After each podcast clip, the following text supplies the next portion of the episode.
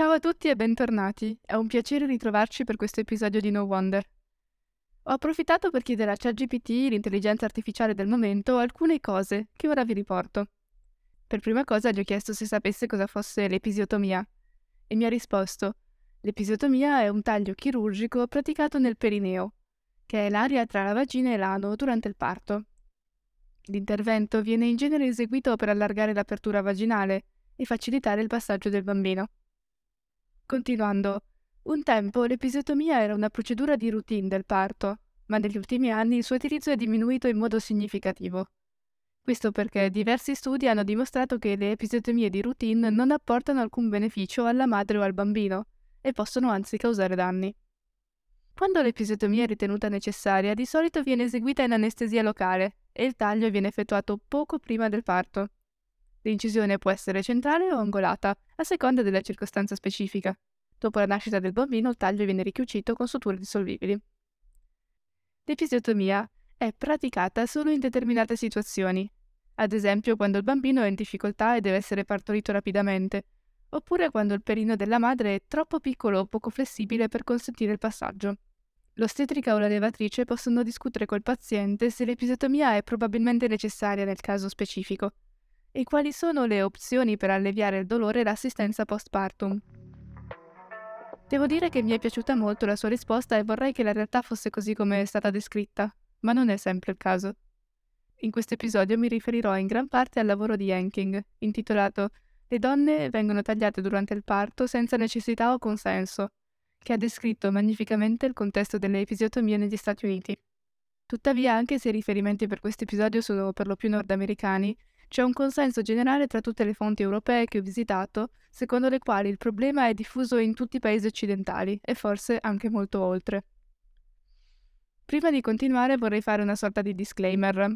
Non ho alcuna intenzione di scoraggiare nessuno dall'essere madre. La maternità è un miracolo e qualcosa di sacro che deve essere custodito e protetto.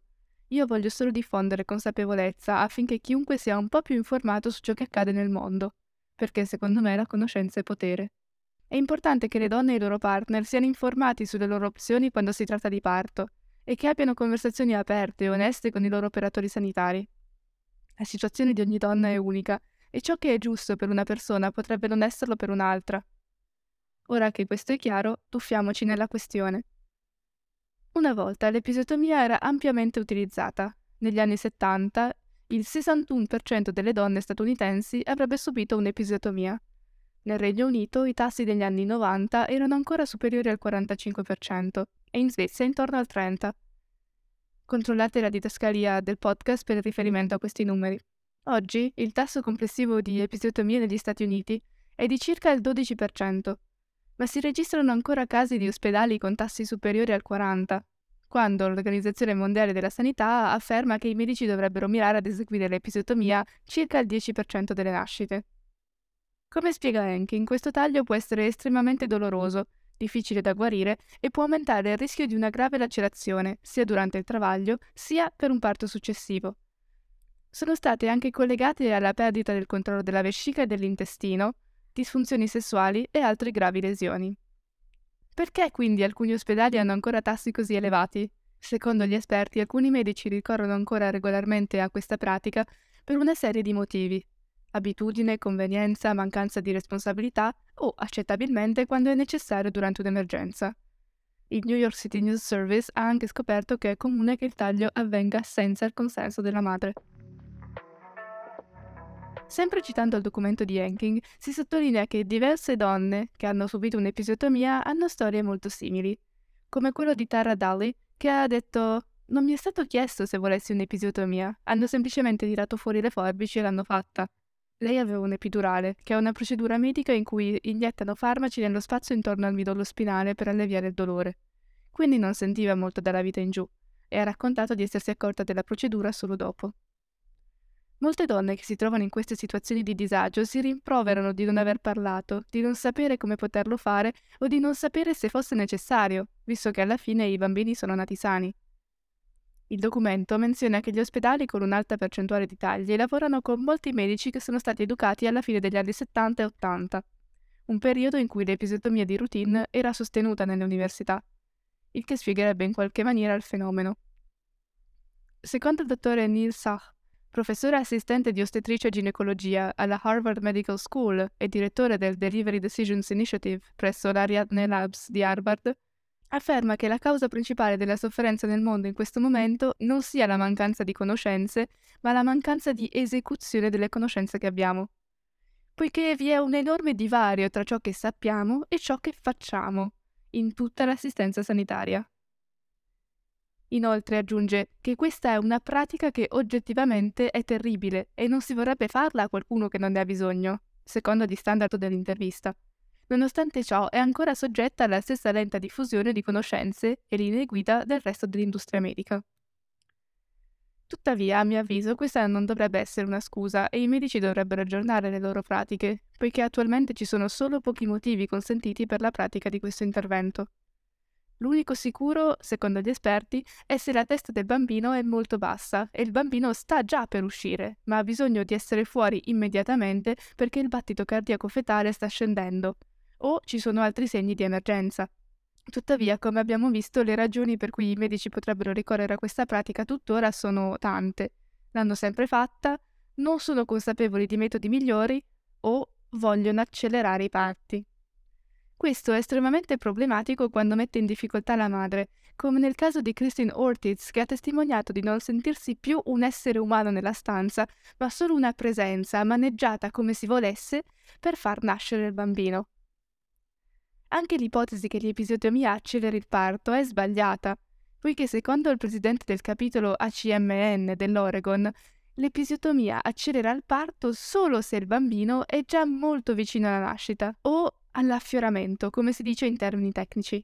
Tuttavia ci sono testimonianze di donne che si sono sottoposte a questo taglio inutilmente, poiché hanno affermato di essere state tagliate semplicemente perché il travaglio non procedeva abbastanza in fretta.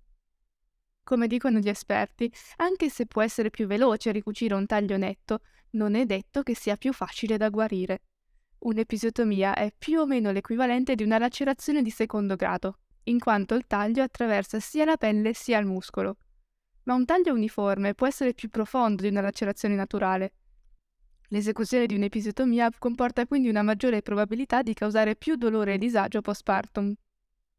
Laura Fry, una mamma di Lancaster, Pennsylvania, e fondatrice del gruppo di sostegno per lacerazioni gravi su Facebook, ha raccontato di aver avuto una lacerazione di quarto grado in seguito a un'episiotomia. Una lacerazione di quarto grado si verifica quando il perineo si lacera completamente, il peggior risultato possibile di un'episiotomia.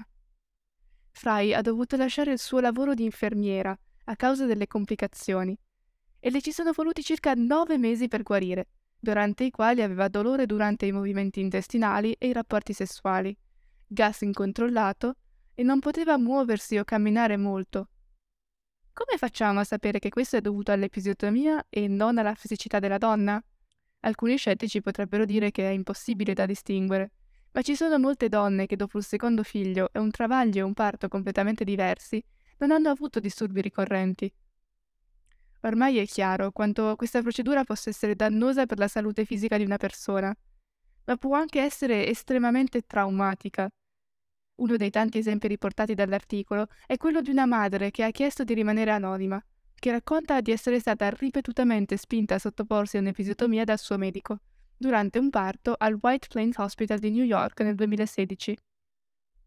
Citandola, continuava a dire Devo solo fare un piccolo taglio e il bambino uscirà subito. E io continuavo a dire no più e più volte, ha raccontato la donna.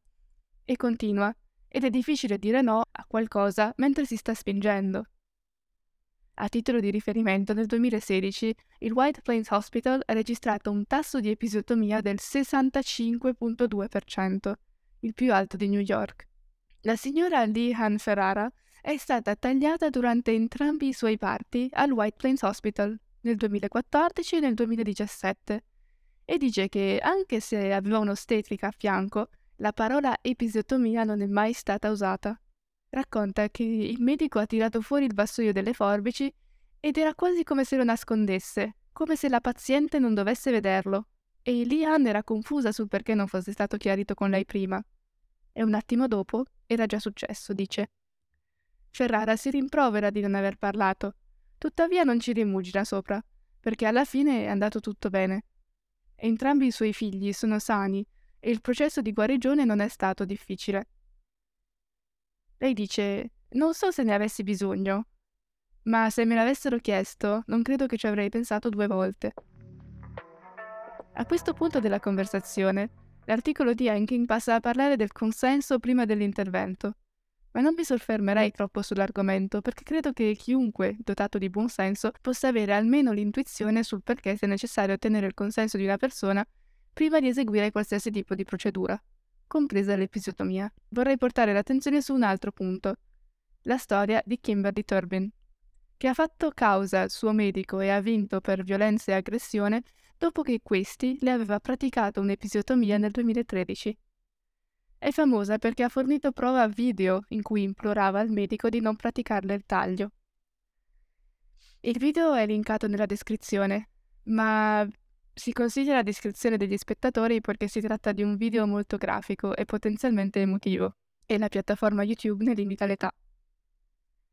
A proposito della storia della Turbin, vorrei però richiamare l'attenzione su un altro fattore su come la signora abbia dovuto rivolgersi a più avvocati prima di trovare qualcuno che accettasse di rappresentarla, dal momento che poteva essere difficile dimostrare un danno se il bambino era nato sano. Quest'ultima frase è citata direttamente da Lusero, qualcuno che conosceva il caso di Kimberly. E quest'ultima citazione mi sconvolge perché ignora completamente l'esperienza della donna in questione e non capisco come possa essere accettabile. Come spiega Hanking, c'è un sacco di malinteso e disinformazione che circonda il consenso e il parto. In parte a causa della dinamica che esiste tra le donne e i medici che assistono al loro parto. Il medico è l'esperto e la madre deve ascoltare ed essere felice purché il suo bambino stia bene. Tuttavia, a volte dimentichiamo che le donne hanno degli obiettivi durante il travaglio, oltre a quello di uscirne indenni.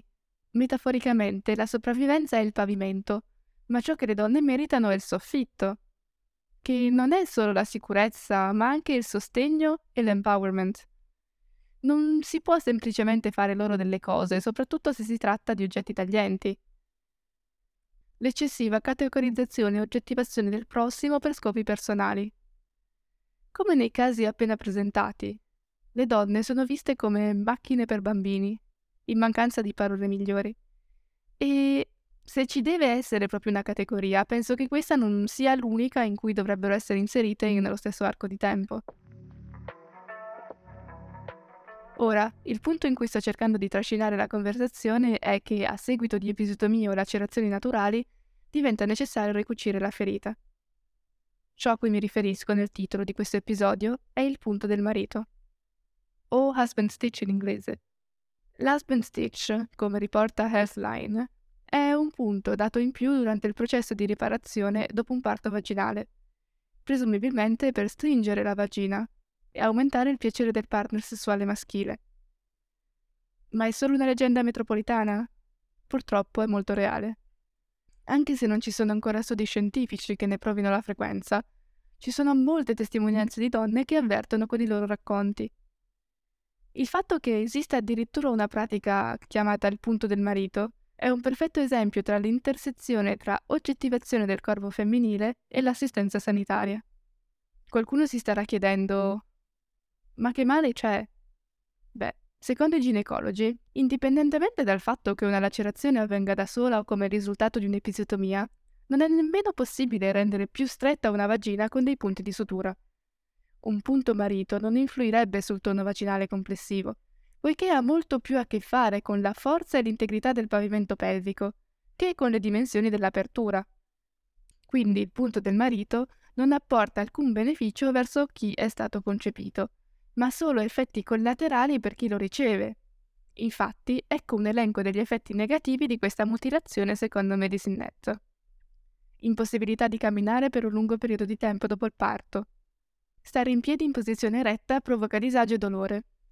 I rapporti sessuali diventano dolorosi per entrambi i partner, soprattutto per le donne, che possono provare più dolore, con conseguente paura ed evitamento del sesso.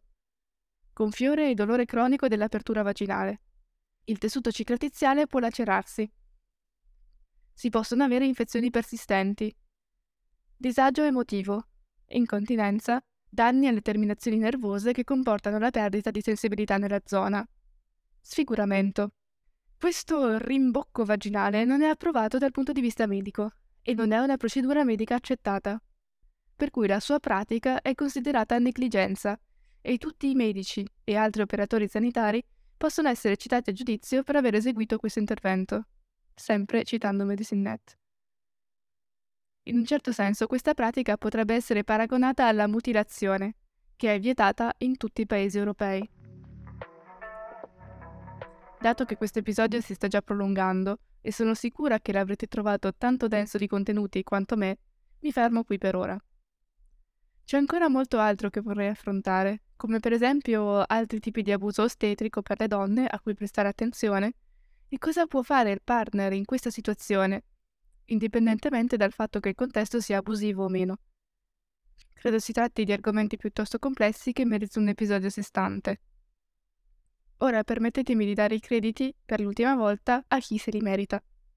La maggior parte del contenuto di questa puntata, sull'episiotomia, è stato preso direttamente dal lavoro di Henking, che ringrazio per il prezioso contributo che ha dato alla discussione e per la formulazione del suo articolo. Per una visione più approfondita e per il lavoro originale, Consultate la descrizione del podcast per il link al documento. Per ora è tutto, ma se avete imparato qualcosa da questo episodio, iscrivetevi al podcast e ai suoi account social media. Condividete l'episodio il più possibile, ma soprattutto mantenete viva la conversazione. Vi ringrazio tantissimo per essere venuti a me oggi e vi dico a prestissimo. Bye!